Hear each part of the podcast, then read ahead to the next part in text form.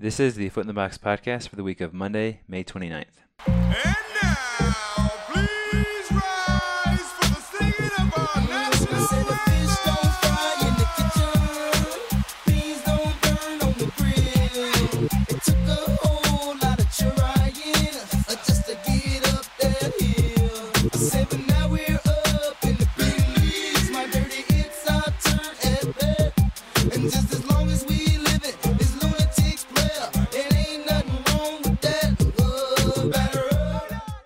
and welcome to episode 95 of the A Foot in the Box podcast.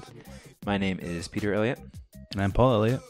and this is a weekly baseball podcast. Paul and I are from Champaign, Illinois. Uh, Paul, how's it going? It is going well. We've spent a lot of time together this weekend. We have. Uh, for the listeners out there, Paul and I went to a uh, White Sox Tigers doubleheader yesterday at the rate Mm-hmm. guaranteed rate field. I guess we'll we'll recap it in, in a few minutes. Um, but a good time. Are you pretty tired from the full day of baseball? You know, uh, I'm not too bad. If anything, the food is what's weighing me down today. Mhm. But we can get into that in a second. I went back and I did a calorie count Oh, from no. our all-you-can-eat buffet. Oof. So that's a teaser. Yeah, there's a live stream on our uh, Twitter page uh, if you want to check that out as well. All right, intro to this week's podcast. Uh, got a good one for you. We're going to recap our experience at the Tigers uh, White Sox doubleheader on Saturday. This week's unique. We have a game uh, instead of a deep dive. So, uh, Memorial Day trade deadline game, second annual. We'll explain more about that when we get to it if you weren't around last year. Uh, looking forward to that. And then uh, we also have an interview with a Major League Baseball draft expert. MLB draft is coming up here in a few weeks, uh, mid June. So um, we will talk to Jeff Ellis of Scout.com about uh, all things MLB draft this week. So it's it's a good interview, even if you're not a huge uh, high school or college baseball fan.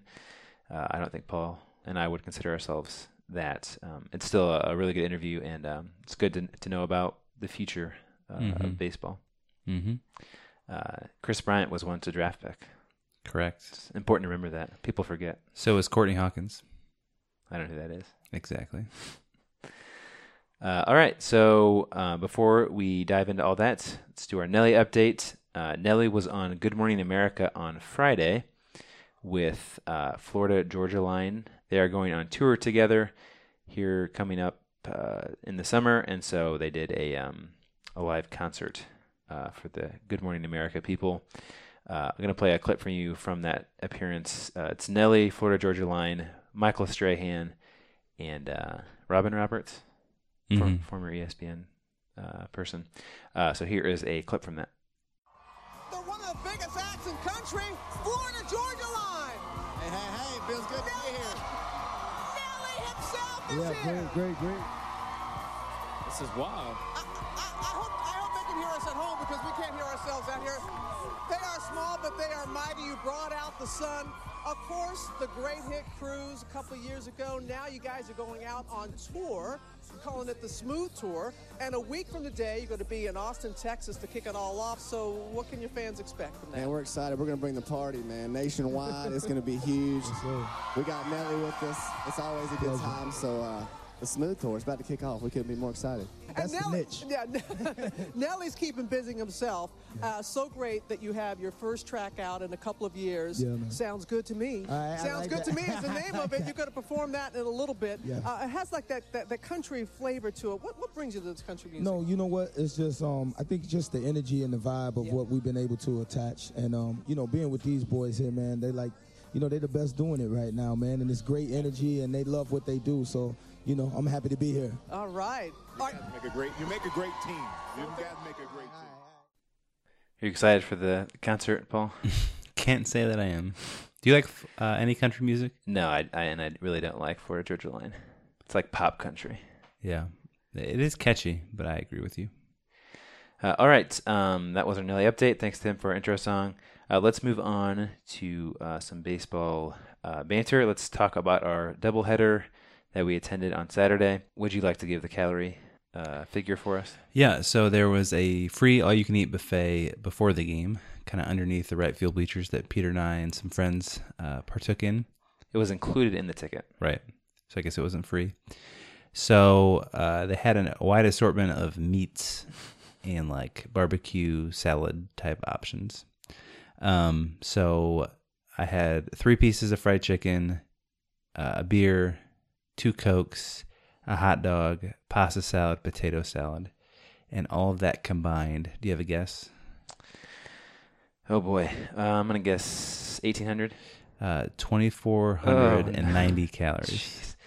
So I had uh, uh, like a full slab of ribs. I think by the end of it, two or three pieces of chicken, uh, two hot dogs with like stuff on the hot dogs, a beer, and a coke. So I, I would say, Shoot, no, you're probably above me.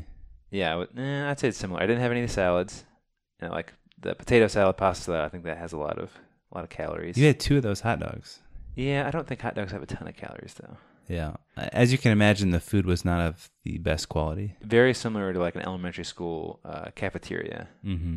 or at least when we were in elementary school, that's what they served. Yeah. So that all of that's kind of weighing me down today. Uh, I will say I didn't eat much for breakfast, so the 2,490 calories uh, carried me through the day. I think that's what that's more than what you need for the entire day. right. Yeah, 2,000 is like the recommended amount. Mm-hmm.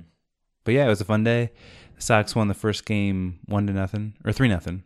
Mm-hmm. It was one to nothing for most of the game, and then uh, the Tigers came back and won the second game of the doubleheader. Peter and I had an awesome experience. We stuck around. Well, I don't. I don't think we need to be telling the listeners all this. They saw us at the game. True, yeah. We we made a TV appearance for the second game of the doubleheader. We moved down to I'm not exaggerating here, five rows behind home plate. Mm-hmm. Uh, we were, I guess, we were kind of in between home plate and the the visitors dugout. But we tweeted out a picture at our Twitter account of us, um, and you can see us on TV. So it's the closest I've ever sat for a game. Pretty neat experience. Mm-hmm. Yeah. So the first game had about 30,000, 25, 30,000 fans. Mm-hmm. Uh, great atmosphere. Uh, very enjoyable experience. Great weather. The second game uh, was actually a postponement of Friday night's game, or it was going to be doubleheader Friday. One of them got postponed to Saturday, and they said you could stay if you had tickets to Saturday. So we kind of lucked into it, Mm-hmm. and it seemed like maybe 80% of the crowd didn't know or just didn't want to stay for the second game Yeah. because it started 30 minutes after uh, the first game, and so Paul and I stuck around and uh, moved down, like Paul said, five rows from from the field. Uh, it was very cool. Um, you know, Paul, you're a White Sox fan, so you know you might think, oh, it would be cool to, to be next to the White Sox. I, we were we were next to the Tigers, but uh, with Miguel Cabrera, Victor Martinez, um, you know, Brad Ausmus. Omar Vizquel is the first base coach for them. Right. I think it was cool to to see those guys up close and personal. Mm-hmm. Um, I'd say my favorite moment of the game is uh, when the White Sox uh, uh, rookie, the center fielder, Adam Engel. yep, he got his first hit, and uh, the bat boy for the Tigers uh, wasn't aware of it until he threw that ball into the crowd, and uh, uh, the White Sox uh, dugout went nuts. Uh, Rick Renteria actually came out of the dugout to try to get the ball back, which Mhm. they eventually did, but that was like you know maybe 20 feet from us. Right. Um, and then uh, worst moment, uh, there were some hecklers behind us Yeah. who, for uh, you know, no joke, four or five innings, just between every pitch, would shout at the Tigers uh, hitters Mm-hmm. to the point where some of the Tigers hitters were like clearly uh, distracted by it and would look up towards the the hecklers Mm-hmm. who were drunk White Sox fans. Um, Who eventually were kicked out in the middle of the ninth inning. yeah, uh, White Sox were down four nothing going into the ninth. Scored three runs, uh, had runner on third with one out, and uh, Frazier and Engel both struck out to end the game. Yeah. but still a very enjoyable experience. Uh, we actually have a uh, listeners go to a game segment, uh, and we are the listeners. You know, Paul and I do this podcast, but we also listen to it uh, because we are egomaniacs. And we recorded a segment at the White Sox game, so we'll play for th- play it for you after baseball on TV. Uh, but before baseball on TV, uh, you have any other uh, baseball items to yeah. discuss? Uh, one other nugget for me. Um, so we put in just under seven hours of baseball yesterday. And speaking of long uh, baseball playing days, did you realize that in the state of Illinois, just three hours away, there's a group that is trying to break the world record for the longest baseball game ever played? I haven't heard about this. Uh, Did you hear this on NPR? I did not. The current record is 70 hours and 9 minutes. It's a game being played in Sauget, Illinois, which is right near St. Louis. It's to raise money for veterans. Um, they started playing at 8 a.m. on Friday. Uh, they'll wrap up at 10 a.m. on Monday. Uh, each team has 25 players, so 50 players total are playing in shifts, and uh, most of the players are veterans. Uh, checked in this morning. St. Louis Post Dispatch has a writer there. Uh, the score as of 9 a.m. this morning was 279 to 174 in the 193rd inning. So it's going on right now. Right. Wow. Um, so best wishes. I think it's a great idea. Really cool way to raise money.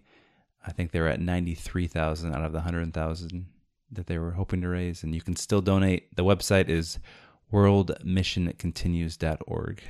Uh, that reminds us, Happy Memorial Day Right. Yeah. uh, to all our listeners out there, uh, uh, in particular to the ones that have served in the military. I believe you know Veterans Day is is uh, intended for those that have served in the military. Memorial Day is more for those that have died. Passed away. Yeah. But we kind We kind of of merged the two. Yeah, if we if we remembered uh, the purpose behind it all. So, happy Memorial Day! Uh, thanks to those that serve. Two things that I have before we get to uh, our last SNL week on baseball and TV. Harper versus Trout continues to be a uh, great update every week because both players are having great seasons. Trout has separated himself uh, with the top spots in the WAR leaderboard. He's at 3.5 wins above replacement, 342 average, 463 on base, 752 slugging. Pretty much exact same as what it was last week at this point. Uh, this past week, he walked eight times, so pitcher, pitchers have started to, to pitch around him. He is uh, Major League Baseball's home run leader with 16. Uh, he hit a uh, 456 foot shot on Saturday, his longest so far this season. Harper is also great, uh, 2.6 WAR. I believe that's third overall. Uh, 15 home runs for him. He made news though on Saturday when he uh, was addressing a group of little leaguers before the uh, the Nationals uh, game. He uh, told all of them that participation trophies uh, aren't real. Mm-hmm. It's all about winning. A tailor-made storyline uh, to be posted all over Facebook.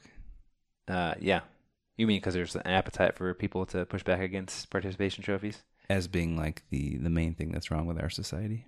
Uh, you know, obviously not, it's not the main thing, but you would say participation trophies are stupid. Stupid, but I don't I don't really think they have any significance on the the moral stature of our youth. Well said. Yeah, so good, good uh, seasons continue for Harper and Trout. And I would recommend I've done this a few times. If you only have like a minute or two to catch up like on baseball highlights from the night before, just search Harper or Trout on Twitter Mhm. or on Google or whatever and watch highlights from the night before cuz chances are they did something that was pretty incredible. All right, I think this is our last David Ross update. Uh, he lost uh, Dancing with the Stars. He finished second overall um, to uh, the Jaguars running back, uh, Rashad Jennings, right? Mm. I think So- Jaguars. sounds right. Free agent running back Rashad Jennings. So his his dancing career is over. He's now a, a ESPN baseball analyst. Um, And he works for the Cubs, right? Yeah, I forgot. Yeah, he's like a consultant for the Cubs. Um, a couple nuggets on him though, uh, because it's our last Ross update. So Ross uh, said on the Mike and Mike show, uh, he was a, a guest uh, this past week. Uh, he said this about his Dancing with the Stars fame. He said, uh, "It's been so strange. It's almost like people forget or don't even care I, I played baseball. I go to the grocery store and I hear and I hear people say, "Hey, that's Dancing with the Stars guy." I'm like, "Wait a minute! I won two World Series with the Boston Red Sox and Chicago Cubs." so I think you know this is great. I thought Dancing with the Stars was bad for baseball, or it was annoying that Ross was like famous, but now people are disassociating him from the Cubs. They don't even remember that he played for the Cubs. Hmm. So uh, I think this is good, Yeah, just and to, and I think success of this segment on the podcast. to point a potential hole in your uh, philosophy. Uh, I think the people that are coming up to him at the supermarket are people that had never watched baseball, and so now they're now they know him from Dancing with the Stars. But still, they're they're just saying, "Hey, you're the dancing guy." You're not. Hey, you're the baseball player that's on Dancing with the Stars. I guess I still think like Cubs. Well, my my worry was like not only would he be remembered by baseball fans as being, uh, you know, like the most famous Cubs player of that team, but then people that didn't watch that World Series would uh, get to know David Ross through the show, and then more people would associate him with Hmm. Yeah, the there's, Cubs there's probably been a slight increase in that segment, but uh, I think still uh, quite a few Cubs fans, bandwagon Cubs fans, will associate Ross with the 2016 champs. well, that's fine. It's just as long as he's not the most prominent player they remember from that team. Yeah. Well, let's do our part and never talk about him ever again on the podcast. Uh, and the second clip, uh, I'll just play for you from Mike and Mike. Uh, if you remember Anthony Rizzo, uh, uh, there's a famous video that went around during that game, very emotional. He goes up to Ross and, you know, I'm, I'm so emotional right now. I feel like I'm in a glass cage of emotion, uh, referencing Anchorman. Uh, but Ross apparently didn't know that was a movie reference. Um, so I'll play for you the clip from Game 7 of the World Series, and then after that, Ross's explanation on Mike and Mike. Talk to me. I can't control myself right now. I'm trying my It's, best. it's understandably so, buddy. I'm emotional. I hear you. I'm, I'm an emotional wreck. Uh, well, you're, it's only going to get worse. Just continue to breathe. That's all you can do, buddy. It's only going to get That's all you can do. It's only going to get I'm worse. in a glass case of emotions right now. Yeah, yeah. Wait till the ninth with this three-run lead. in, in game seven of the World Series, there is a moment, the microphones and the cameras captured it, where Rizzo comes over to you and he's freaking out. Mm-hmm. And he says, I'm so emotional. And you're telling him, oh, wait, it's is going to get worse and worse. And he says, I'm in a glass case of emotion. it does not appear obvious to me that you recognize this is a line from a movie. Did you know that at the time? And at what point did you find out he was doing a line from a movie? No, I didn't know. At the time, I was just like, I was, I was in a, a whole wreck of emotions in myself. You Yeah. know, I'm just trying to keep myself calm. And he's coming up and terrible advice by me, like, oh, it's only going to get worse. Like, way to go, veteran guy. Like, you know, way to calm him down. But uh, Tommy was laughing. He knew the Anchorman theme, and Tommy told me right after he had left. They didn't play it, but he was like, that was, that, he was like, he was, that was a line from Anchorman. I was like, oh man, and I didn't pick up on it. I was so locked into the game, and uh, we had a good laugh about it. Riz was giving me giving me crap. He goes, "You were more nervous than I was, but uh, you didn't even recognize I was dropping movie lines." I was like, "Dude, I was locked in. I just wanted to win. I was, I was a nervous wreck too." Moving on to baseball on TV. It's a segment we do each week on the podcast. Uh, we look at a baseball themed episode of a TV show. Uh, it's our last SNL week. The month of May has been all SNL, Saturday Night Live baseball sketches or hosts. So you can go back and listen to past ones that we did. Have really enjoyed this, but um, uh, this week we're going to do a couple more skits. Before we play those for you, uh, next week we have a big surprise for you. So stay tuned, um, stay alert. Uh, big surprise on Baseball on TV next week. Uh, you can look forward to. This week we are going to play Will Ferrell doing a Harry Caray impression, reacting to the uh, steroid scandal in 2009, and then uh, the famous uh, Jeff Goldblum clip back in the early 2000s. Last week, Major League Baseball was rocked by yet another steroid scandal as Manny Ramirez was suspended for 50 games for taking a banned substance. Here now to discuss the issue of steroids in baseball, the ghost of Harry Caray. Hi! Hi, everybody! Hey! Hey, guys! Hey, gang! Harry Caray here from the afterlife. And I got to tell you, folks, being dead is fantastic. It's the best thing that ever happened to me. It's like heaven. It, it's like heaven or it is heaven? Let's not get caught up in a semantics argument, Seth. The fact is, it's great. Well, um, that's good. I'm glad to hear it. Hey! You know what they use for currency in heaven? Angel bucks. You always have 100 angel bucks in your wallet.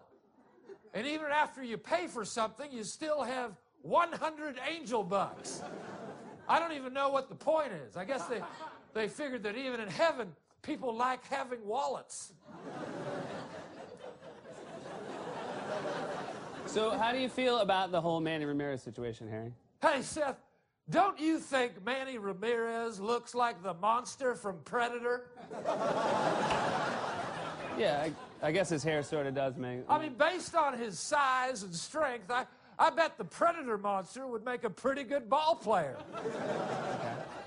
I mean, the fear would be that he would kill all the other players. I mean, I guess you could ask him not to, but I think he'd probably just tell you what you wanted to hear. Do you think you could trust him, Seth? What? Hey, don't jerk me around, Seth. It's a simple yes or no question. If the predator monster promised he wouldn't kill the other players, would you put him in the game? No. Good call, Seth. I mean, I think eventually his hunter instincts would be too hard to resist. Okay, do you feel like the continuing steroid scandals are tarnishing baseball? I've been talking about this very question a lot with my roommate in heaven, baseball great Pete Rose. Pete Rose isn't dead. You're kidding. I am not.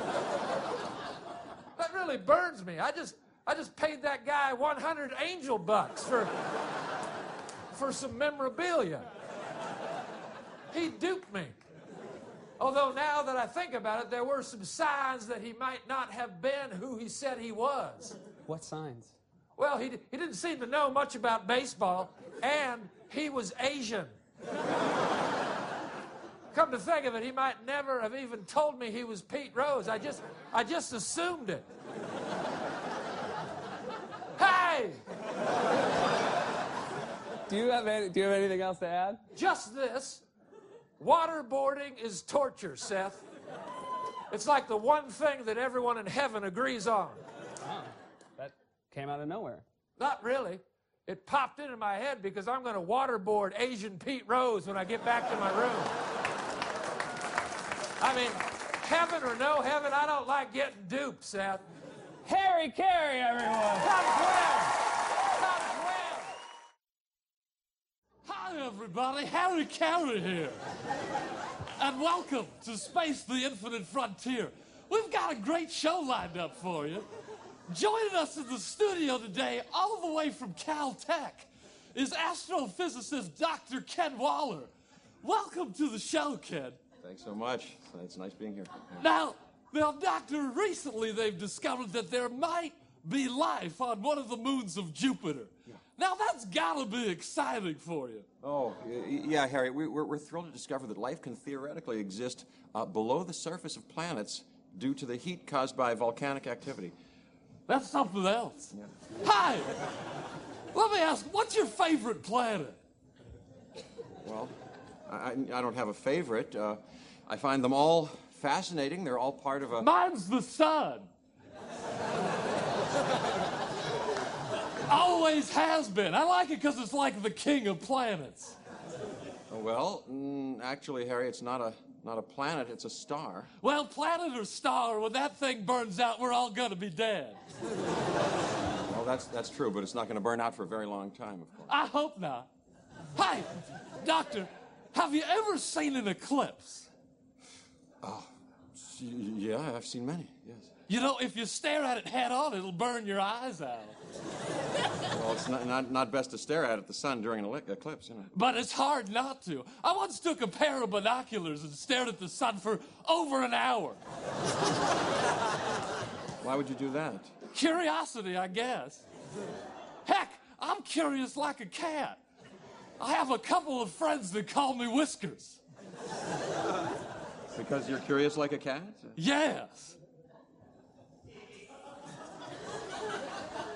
Hi, now, Ken, we all know that the moon is not made of green cheese. Yes, that's true, Harry.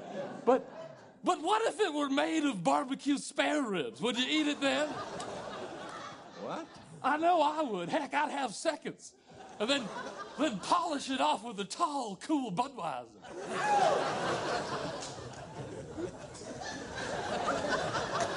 I would do it. Yeah, yeah. Would you? I'm confused. It's a simple question, Doctor. Would you eat the moon if it were made of ribs? Well, I don't, I, I don't know how to answer that. It's not rocket science. Just say yes and we'll move on. yes. to close out uh, SNL uh, month on the podcast, uh, going to play for you one of my favorite SNL um, parody commercials. Uh, Dane Cook did a bunch of promos for the 2007 playoffs. Do you remember this, Paul? Mm, I do not. For TBS, you don't remember these? Uh, no. Well, you will after this. Uh, I just I remember uh, Breaking Bad guy doing some some promo. Bryan Cranston. hmm uh, Paul, always culturally relevant. uh, Dane Cook, 2007 playoffs, did all these awful TBS promos, and uh, SNL made fun of him for it. So, I'm going to play for you the real clip and then the SNL clip to close out Saturday Night Live month. October's in the air. So you like pennant race baseball or what? All the heart and soul has paid off. Diamondbacks are the Western Division champions of the Central. The Phillies have won it. The NL Division Series is here. The Rockies, Arizona, the Cubs, the Phillies. They are psyched and ready. How great is this? Let the postseason begin. They're going crazy. What a finish. There's only one postseason. There's only one fall classic. There's only one October.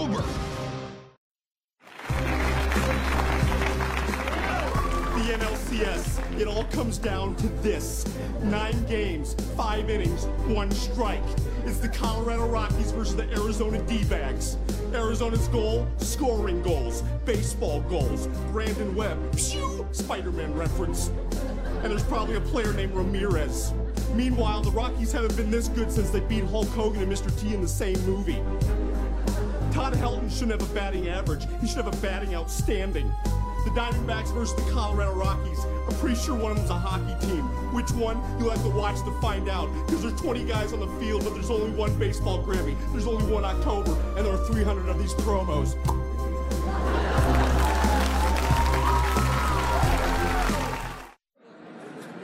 All right, this is Peter and Paul live at the White Sox uh, Tigers game Saturday nights. It's our uh, lis- listener at a game segment, but we're the listeners this week. Uh, Paul, how's it going? It's going great. We're like six rows back. Second game of a doubleheader. I think we're in hour five of baseball today. Uh, we are 10 feet from Miguel Cabrera right now. Yeah, Pretty exciting. very exciting. Uh, yeah, the White Sox took game one, and they are currently down one nothing in the top of the fifth in game two. We love you, Miggy! Miggy, great with the fans. Uh, I think White Sox fans are actually outnumbered by Tigers fans right here at this point. Uh, yeah, I had an all-you-can-eat buffet before the game. We tweeted it. Go find pictures. The food was pretty terrible. I Uh, wouldn't say it was terrible. but the, the, the all-you-can-drink beer and pop was, was Mediocre to above average, I would say. Paul, do you know Ron Karkovice hit a leadoff homer in the fifth to uh, beat the Tigers one nothing in 1995 on this date? I did not. There you go. Alrighty. Anything else to give the listeners? Uh, look forward to breaking down the game a little bit more on the podcast tomorrow. Thanks for listening. Let us know if you go to a game so we can call you. Yep, this is fourth, fourth week in a row. Here comes Miguel Cabrera up to bats in the fifth inning. So hoping for a home run. Peace. First baseman, number 24, Miguel Cabrera. For out of the box this week, I read an article from USA Today by Brent uh, Schrotenboer. Nailed it. Uh, it's called "Stadium Deaths: Are Major League Baseball Facilities Safe Enough?" Uh, so, in light of a recent death at a Cubs game two weeks ago, where a 42-year-old fell over a railing as he was walking down from the upper deck, uh, Schrotenboer digs into the details about baseball stadium safety, specifically looking at railings and the upper deck. Um, so since 1969, which is as far back as the data goes, um, Pete, do you have any idea how many uh, deaths there have been at MLB parks from like falling over a railing? Morbid question. Uh, so not anything but just falling over the railing. Right, not like from from the upper deck. Right. So the last uh, like fifty years ish. Mhm. Uh, I'll say about one a year. I'll say fifty. 25, so Mm. less than you thought. So not an issue. Moving on, my uh, article this week on Up on A the Box. A few of the facts. Oh. Because one death is too many.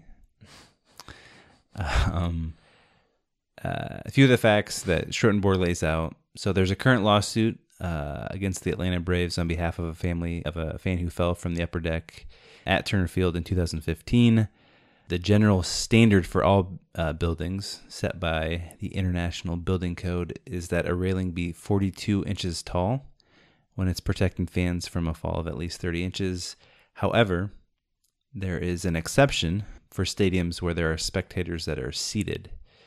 And the exception says that railings only have to be 26 inches tall. So the general standard 42 inches for railings uh, in stadiums where there's seats.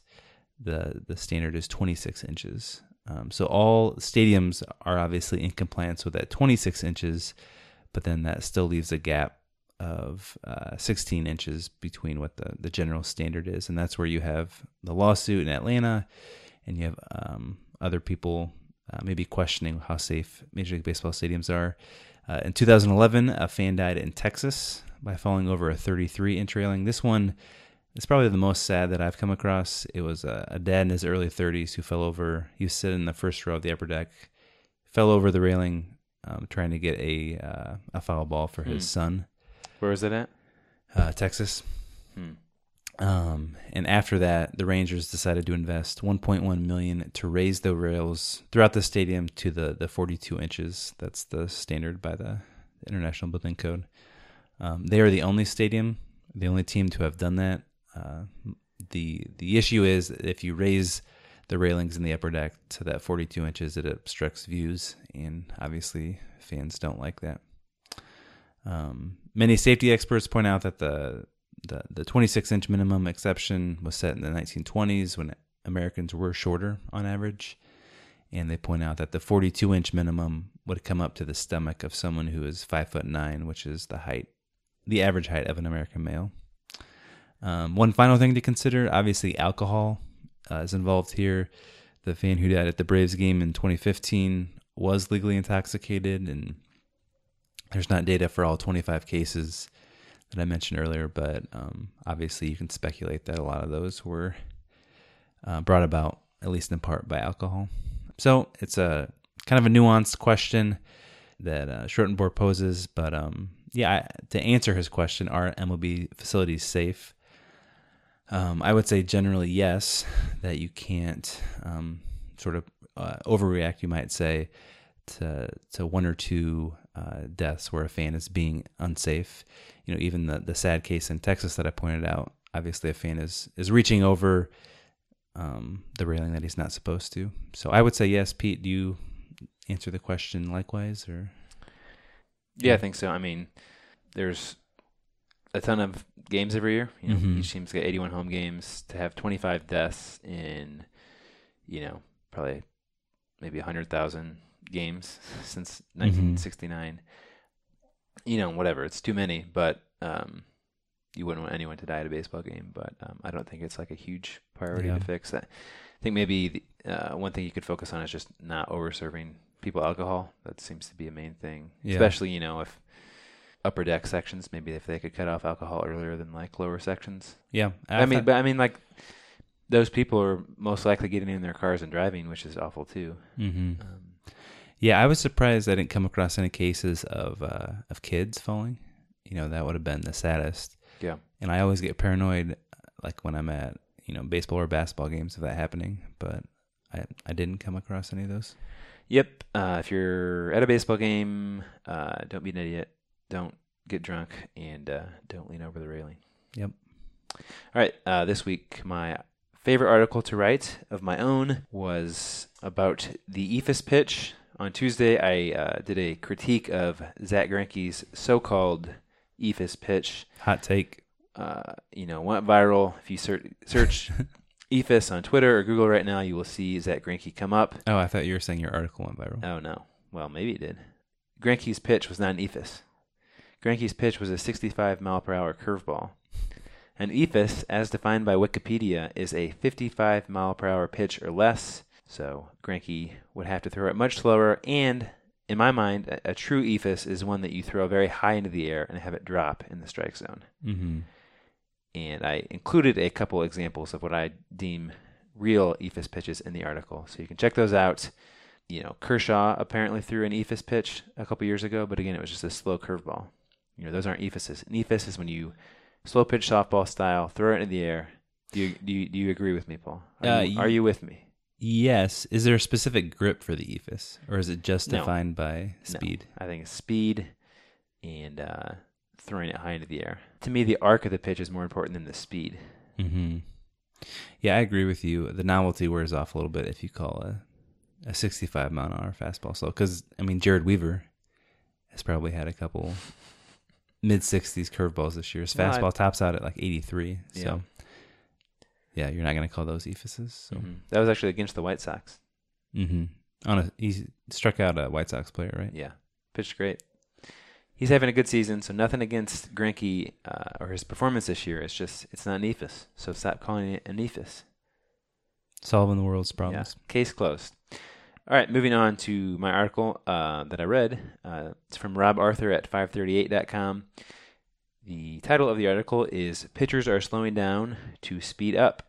And uh, it's uh, kind of a, a mixed bag of MLB interesting stats. And so uh, I'll talk about uh, the idea that uh, pitchers are slowing down to speed up, but there, I also have a couple other fun stat nuggets from Rob Arthur.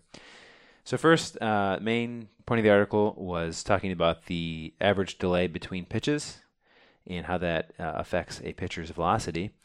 And there's actually some evidence that shows if you take more time in between pitches, you throw harder, Hmm. which is not good for uh, pace of play people. There's actually a strategic advantage to um, taking more time in between pitches. Who knew? Pedro Baez is on onto something. Yeah, I think if I had to guess, I would have said that was accurate. Is it a dramatic increase? No, but like every little bit counts. So if a whole team did it, it would be pretty significant. Hmm. Uh, so the average delay in between pitches is up a full second uh, from last year. Compared with 2007, the average MLB pitcher now holds the ball a full two seconds longer in between pitches, which, of course, if you extrapolate that over the course of a full game or a full season, is just a ton of dead time. Uh, so Arthur, you know, did a bunch of math stuff to, to see that um, to find that velocity is higher for pitchers that take more time. And all of this, I think, is is the main reason you will see a pitch clock in baseball as soon as next year. Manfred um, tried to get players on board, and I think he still will try to, to get some approval from them, but he doesn't need it uh, starting next year. He can he can um, kind of do whatever he wants um, based on CBA and stuff like that. So I think a pitch clock is coming, um, and I think the main reason is it's advantageous for pitchers to take more time. So you have to create a rule that would prevent them from taking Mhm. you know additional I- like there's no end in sight for for all of this um, Right. in my opinion. Uh, a couple other fun nuggets from the article and I encourage you to go check it out. We'll link to it on the podcast episode page but uh, BABIP batting average of balls in play is at a 14 year low. Um, so batting average of balls in play is down to 294 it was uh, 300 last year. A lot of theories on why this is. Uh, Paul do you have any Uh, personal shi- theories shifts would probably be the biggest one. teams are better at positioning players. Mhm. Yeah, that's a good one. Um, Also, just less, more like uh, what do they call it? True outcome guys.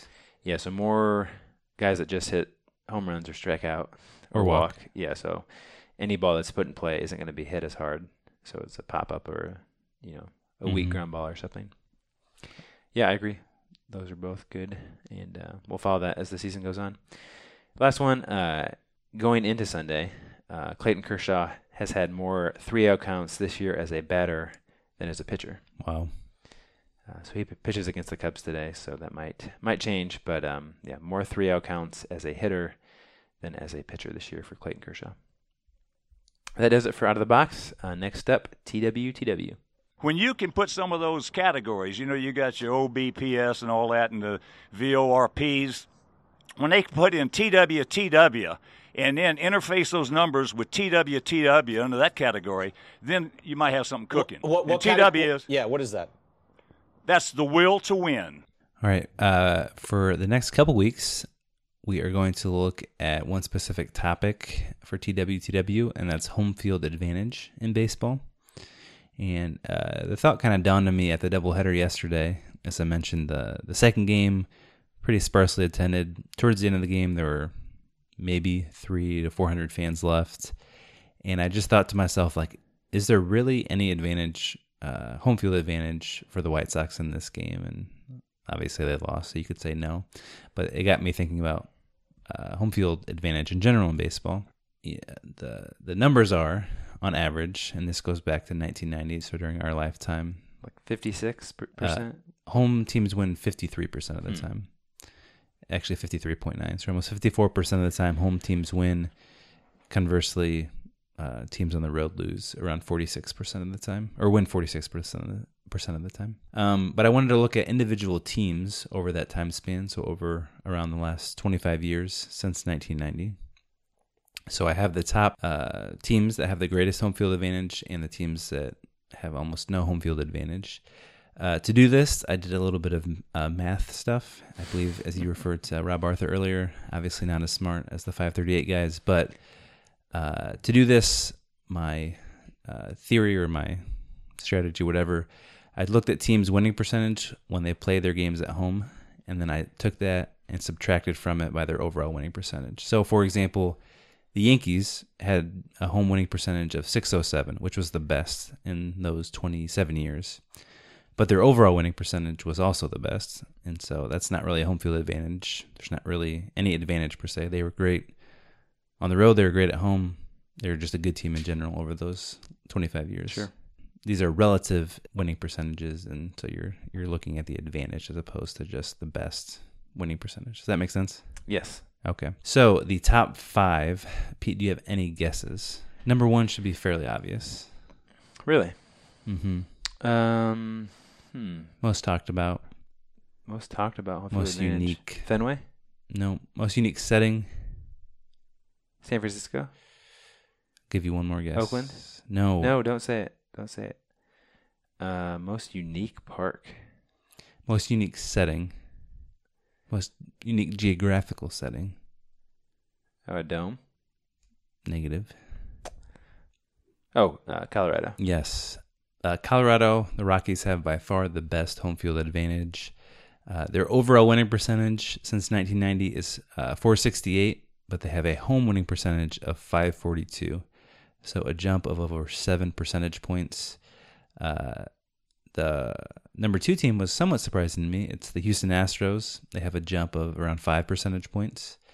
And then others that were just below that five percentage mark the Pirates, the Rangers, and the Rays, Tampa Bay Rays. Uh, thought uh, briefly about an explanation for those. Obviously, the Rockies, that's self explanatory. The, the altitude changes things there. They're more used to playing there, so they're going to be better. Houston, kind of loud and goofy. They used to have the hill in center field, porch in left field. They might be better at uh, playing with those things than other teams. Same thing with Tampa Bay and the Dome.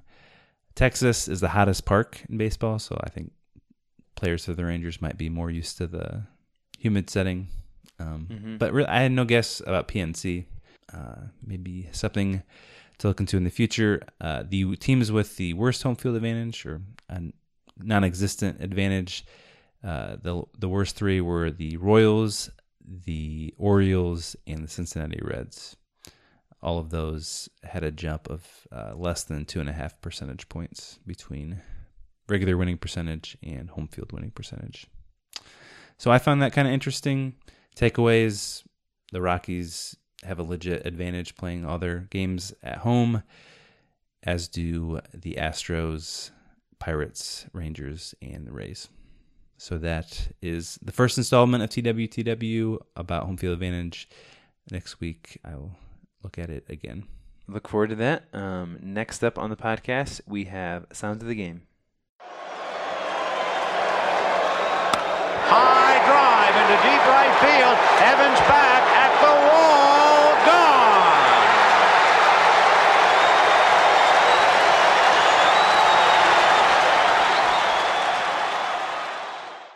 Gone. That was Vince Scully Darryl Strawberry's uh, home run in Game 7 of the 1986 World Series.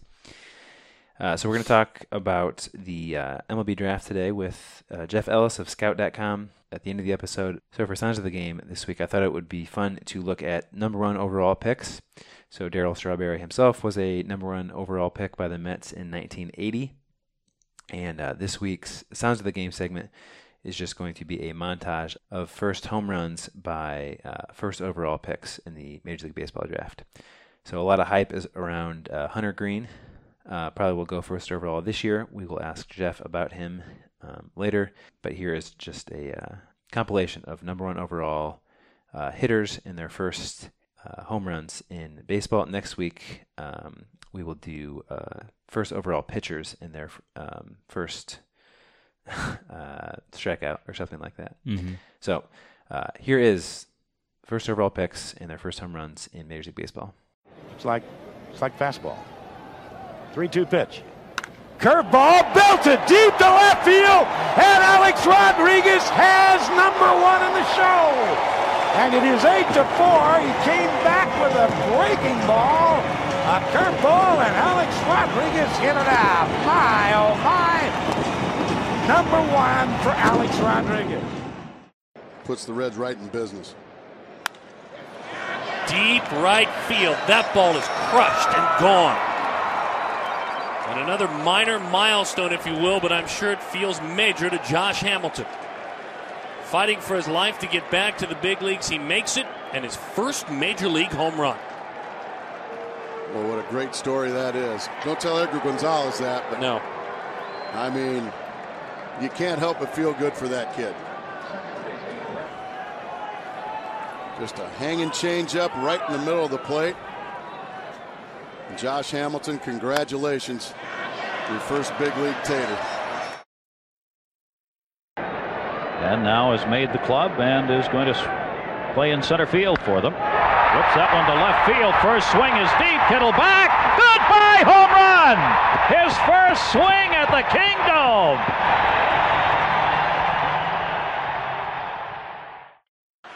Stauffer from the windup. And that ball is blasted center field. There's number one.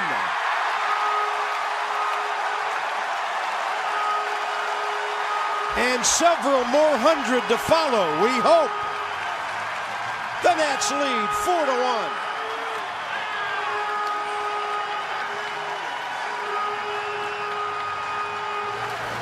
That dugout's fired up for Bryce Harper. I thought he might get the silent treatment right there.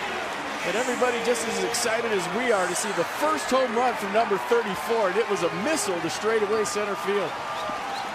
And folks, that's exactly what I was talking about. He's got the kind of pop. He doesn't need to go leg kick, and the fans want him to come out of the dugout for a curtain call. Yeah, this is a for sure curtain call here. Danny Espinosa doing his best to step out of the batter's box and give Bryce a second. There he is. Congratulations. Ace is first in the big leagues, so he now has two hits, an RBI, a stolen base, and he has just hammered one to left field, high and deep. Watch this one. See ya. Carlos Correa, his first major league home run, and he hit a bomb. So it's time for our second annual Memorial Day trade deadline game. For those of you that weren't around last year, this is where Paul and I go back and forth drafting players that we think will be traded um, uh, before the end of the season, and we track plate appearances and innings pitched. The winner is simply the one that has the, the most innings pitched and plate appearances combined. Last year, we drafted 10 players each. Paul had five players uh, of his 10 get traded, and I only had two. So, rough first year, Paul won uh, pretty easily. Uh, around 400 to 200 was the final tally. Uh, Rich Hill was the first overall pick. I had James Shields. After that, it was kind of a crapshoot. Um, so this year, we're going to do it again, and uh, it's Memorial Day, so this is the Memorial Day trade deadline game. Uh, Paul, you had the first overall pick last year, so I think I will have it this year. Go for it. And uh, we snake it, so you will have the second and third Yep. overall picks. So with the first pick in the 2017 Memorial Day trade deadline game, I will take Sonny Gray of the Oakland Athletics. To the Cubs? Uh, I think he will get traded. I don't have to say what team. I know. I'm just. Yeah, I think uh, I think the Cubs will give a lot, and Gray is pitching well right now, so he would be, um, I think, their first target.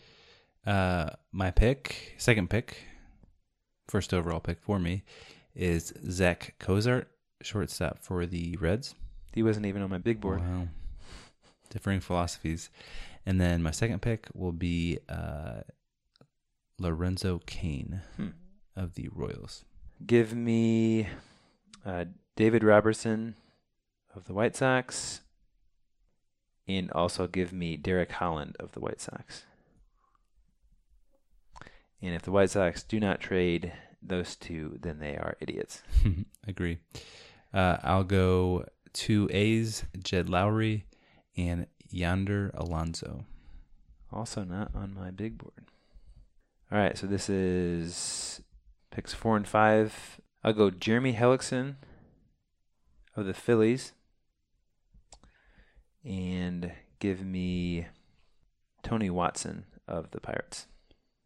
They have a, a guy named Felipe Rivero who's going to take over the closer's job, just as good as Watson. Uh, JD Martinez. Hmm, he's a good one.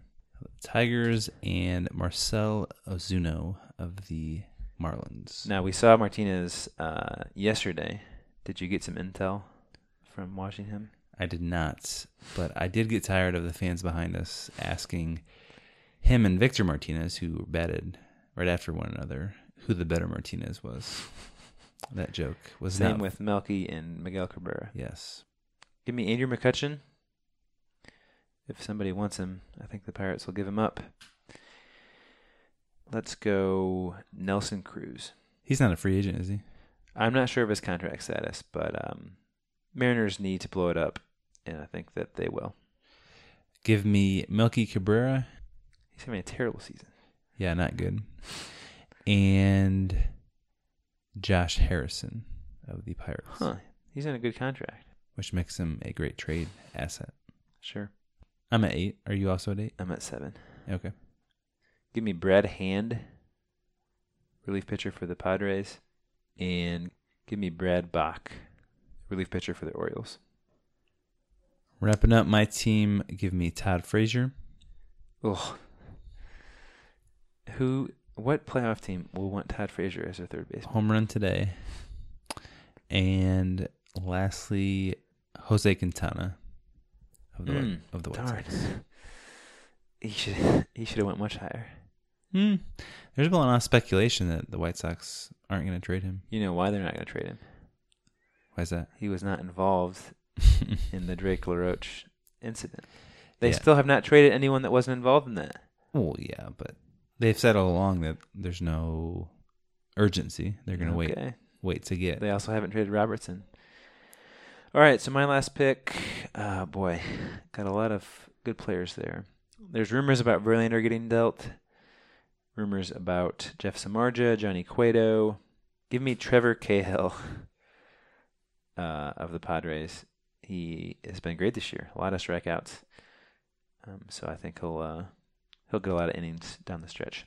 So my team: uh, Sonny Gray, David Robertson, Derek Holland, Jeremy Hellickson, Tony Watson, uh, Andrew McCutchen, Nelson Cruz, Brad Hand, Brad Brach, and uh, Trevor Cahill. Paul, you have Cozart, Cain, Lowrie, Alonso, JD Martinez, Marcell Ozuna, Melky Cabrera, Josh Harrison, and Frazier and Quintana? Yeah, Frazier and Quintana. Uh, but we'll track that. Thanks for following along. Let us know if we missed someone egregious. Perhaps you can draft a team yourself that is better than both of us. That does it for the second annual Memorial Day trade deadline game. Next up, uh, we have our guest for this week, Jeff Ellis of Scout.com. The MLB draft is coming up on June 12th, and uh, I feel like uh, I don't know much about the draft this year outside of Hunter Greene. Um, we haven't talked about it a ton, so we wanted to get uh, an overview from an MLB draft expert, and Jeff is one of the best out there. So we hope that you enjoy our interview with Jeff Ellis. This week's guest on the podcast is Jeff Ellis. He's an MLB draft expert. You can follow him on Twitter at Jeff MLB Draft and find his work at scout.com. Welcome to our podcast, Jeff. Thanks for having me on. Appreciate the time. Uh, I guess before we get into the draft, a little bit more about your role. Do you focus more on uh, prep talent, college scouting? Um, is it just MLB draft? What's kind of your main focus? You know, I, I try to, as much as I can, focus on kind of the, the top few rounds. Um, I'm based out of Ohio, so a lot of my focus is often sometimes on players I can go see. And um, I tend to lean more college than prep, uh, just because it's easier to get numbers and or video. Um, so once we get beyond the top 60 or so prep guys, it's, it's a lot harder to get reliable information on a, a week-to-week basis. So in, in terms of what I do, I, I do like to hit everyone that I think has a chance at the top three rounds and then kind of go back from there with a, a leaning towards college. And then I look at numbers a lot as well, um, just because I think there's, no matter the situation, there's things you can gain, especially with college players in terms of, uh, you know, how good they they are in terms of understanding of the zone. Um, you know, if a guy is striking out 30% of the time in college, it's probably not a good indicator of what's going to happen when they get to the minors. Awesome. How uh, how long have you been following um, MLB draft stuff? Gosh, when you go back to it's one of those things that I remember around 2005, 2006, I started following it. Um, I started writing around 2010, um, and then I took over at Scout three years ago, and that was a, a very fortunate situation just because Kiley uh, McDaniel, who's now Mhm. works for the Braves, had just left, and um, you know there were some connections in place, and Scout had a, a good framework, and that just helped. But uh, like the last three years, have really much more of a focus. As Scout's given me the platform, but since about 2010, um, as a writer, at least doing mocks and things like that, um, I can't comment on how good some of that early stuff was, but uh, you know. Yeah, Paul and Paul and I are both uh, Scout.com subscribers. Uh, Illinois has a, a really good um, Scout website, so I appreciate your content, and I'm glad that you know with my subscription I can I can read all your stuff. The looking at the the draft um, this year, the 2017 draft. Overall, uh, what's the outlook? Um, is it a really good draft? Is it kind of impossible to tell? You know, unlike maybe like an NBA draft where it's you can see the talent um, uh, pan out pretty quickly. Um, just what's the overall draft look like, maybe compared to the past few years?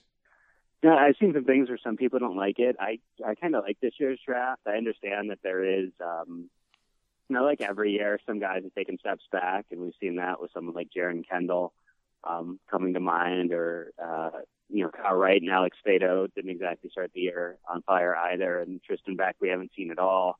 It's like four guys who had potential, who had top ten talk heading into the season that have all uh, to varying degrees had some scuffling. Though at this point, Kyle Wright's being it looks like a lock for a top four pick. So he's, that scuffling is, is evened out. Um, the lack of college bats um, is one of those things that is, I think, to uh, some regard, has caused some people to not enjoy the uh, think that this isn't as strong of a draft.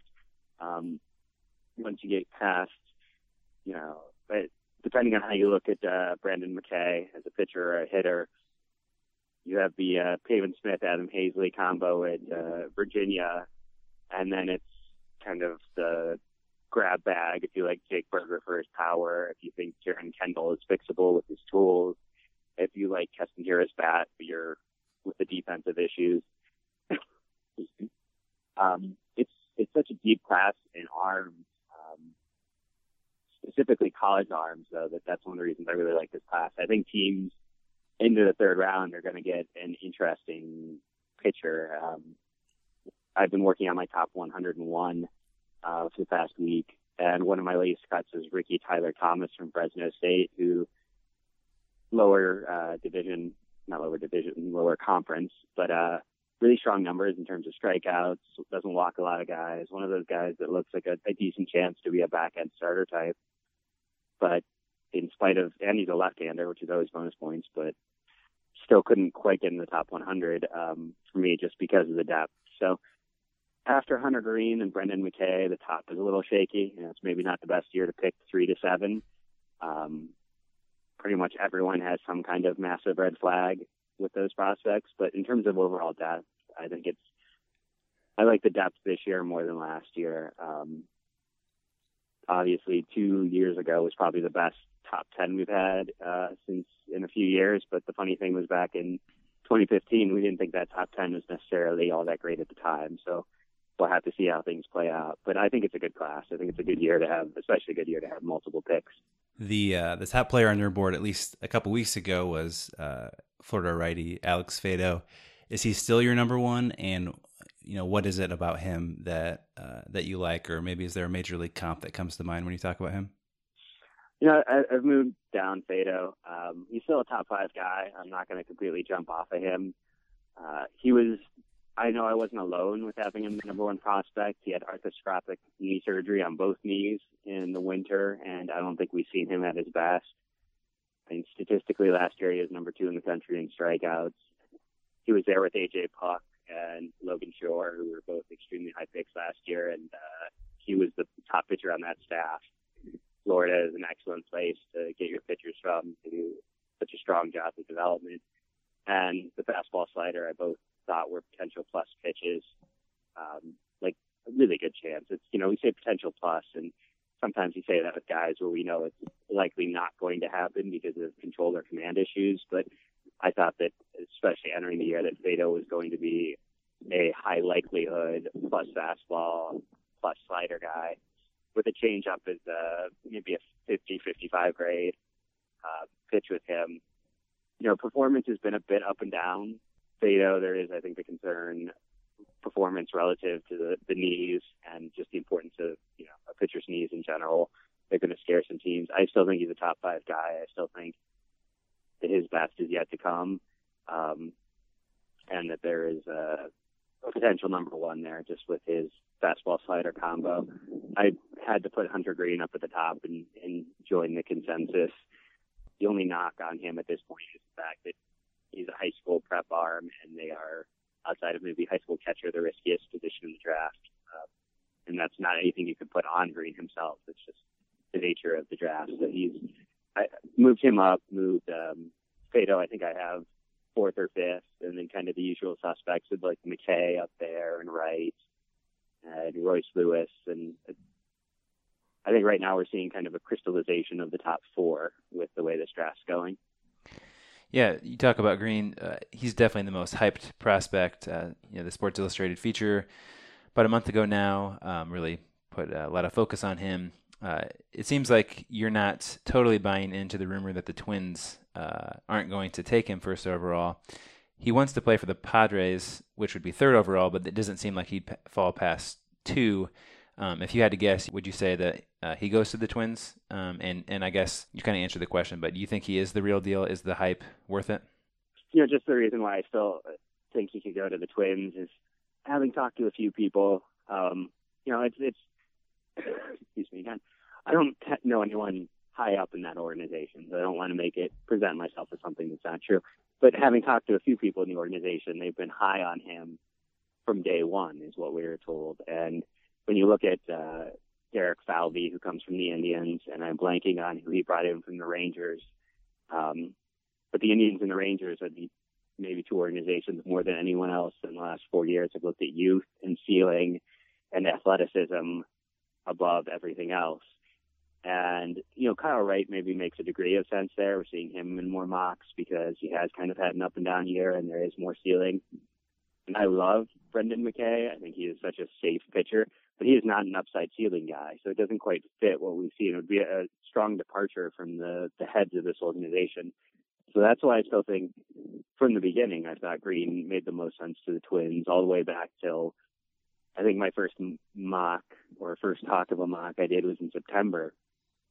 And it's just knowing front offices and most guys when they leave their former team they tend to follow the same approach. Um, and Falvey. Year, the Indians took Will Benson, kind of a surprise pick high, but he was uh, 17 on draft day, all the ceiling in the world, and you know, if you look at the Rangers, that's the same thing they've done. So I still am inclined to believe Greene there at this point. Um, I hear something strongly different, um, I'm going to stick with that. I could see Kyle Wright. I don't see McKay as much there. I talked to someone, I have a friend who talked with Hunter recently, and they asked him, "So what's the deal, with Cincinnati?" He goes, "Cincinnati's a great town." Um, what you feel like Minnesota? It's a wonderful place. Like he'll go anywhere, but the feeling is that maybe San Diego would have lower bonus demand. So if somebody like Minnesota feels like they don't want to invest a huge amount in his bonus demand, I haven't heard a hard number on yet, so I wouldn't want to guess or give out something that isn't 100% backed up. But it's going to be a high demand. So if they do move off, that's the only reason I can see why. And then I think in his world, he could slide to San Diego. I do think he's the real deal. In this process, you get to hear every single thing that's wrong with the kid. That's just the nature of uh, the draft process. Is they're trying to find every little bit of information, and nothing has come out on on Hunter. I mean, the biggest knock on him right now is he decided to stop pitching, which to some teams is a bonus because it means less wear and tear on his arm. They already know what he is. The just the athleticism. If he was a shortstop, he'd probably still be a top ten pick in this draft just because of his athletic ability there and the velocity on the fastball. It's uh, he should be a fun kid to watch, and I know I'm going to be rooting for him just because of the uh, the profile. Should be a lot of fun to see wherever he ends up. Jeff, as you uh, take a look at college prospects in particular, how much uh, stock do you put in their uh, performance relative to their stats? You know, for example, you wrote about a guy out of Iowa recently, Jake Adams, who we actually got to see uh, in Champaign a couple weeks ago. Um, you know, he went from largely unknown to the league leader or Big Ten league leader in home runs, RBIs. Um, doesn't have ideal athleticism. He's a bigger kid. Um, so with a guy like that, or just you know any guy in college, how much stock do you put in their numbers as an indicator of their performance or potential performance in the majors? Yeah, he's one of those fun guys just because he came out of nowhere. Um, literally nowhere. Uh, he was at a small JUCO. Was supposed to go to North Dakota. Uh, it's a program that uh, his baseball program has come and gone a few times, but their baseball program started before North Dakota was even a state, and so it's always sad to see another program fade. But from what I understand, he um, he had some other small school offers, but the only other offer in the Big Ten were he had a walk on offer to Michigan. Iowa got lucky. Somebody that they didn't expect to sign and get drafted did. They were able to offer Adams uh, 40% scholarship offer. So, you know, he's, when you look at the fact that he just had a record breaking year, the single greatest power season in Iowa baseball history, and he's not even a half scholarship kid. So, he's he's definitely come on late in the process because he was not on any radar. Um, we're seeing a lot more talk, more people writing about him I think just because there's so little to go on that he's he's kind of hard to place. But I could totally see him somewhere in like the third to sixth round, um, and I think a team could potentially get a steal. I, I the thing I like with Adams is even though teams are getting more information on him, he seems to be doing better and improving. And the bat speed maybe isn't the strongest, but he's just a big, strong kid. And if you can get him in the middle rounds, it's a nice gamble. Yeah, 6'2", 250, and I think that 250 might be a little light. Uh, seeing him in person, he is a, a very large uh, human.